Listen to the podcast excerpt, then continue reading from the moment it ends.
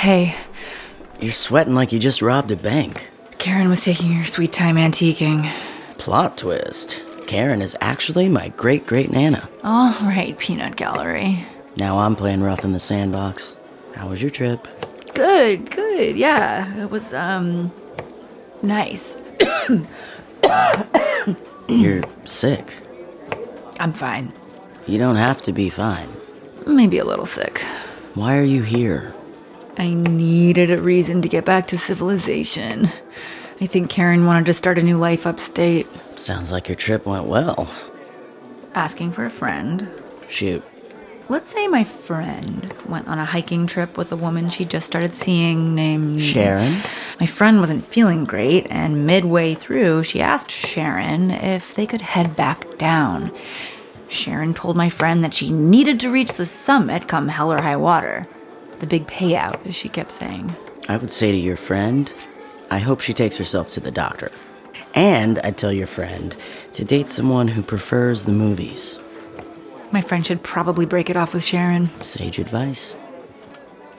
Lots of literary types here. You should pitch your memoir idea to someone. That is sage advice. Hi, I'm your phlegmatic waiter. Would you like to hear my book idea? Blow your nose, wipe the sweat off your brow, and pitch. Come on, I'm in uniform. Besides, it's always nepotism that opens doors. Green Honey signing with the label was one of those stories.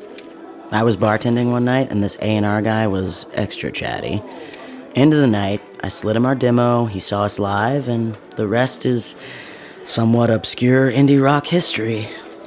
Gotta put yourself out there. Such confidence for someone who's never read my stuff. Your book idea sounds like you. How can it not be awesome? Okay, I will be a stuffy literary agent. Go ahead and pitch. I'll start. Why, hello there, young person. I'm parched for a gin and tonic. Could you fetch me one? Of course. Say, aren't you Nipsey St. Clair, the esteemed St. Clair agency? Why, yes, good eye.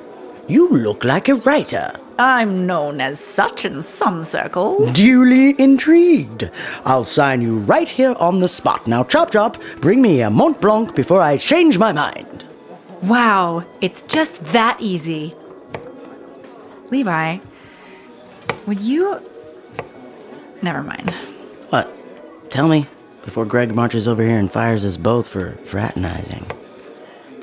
Would you read it? Happy to.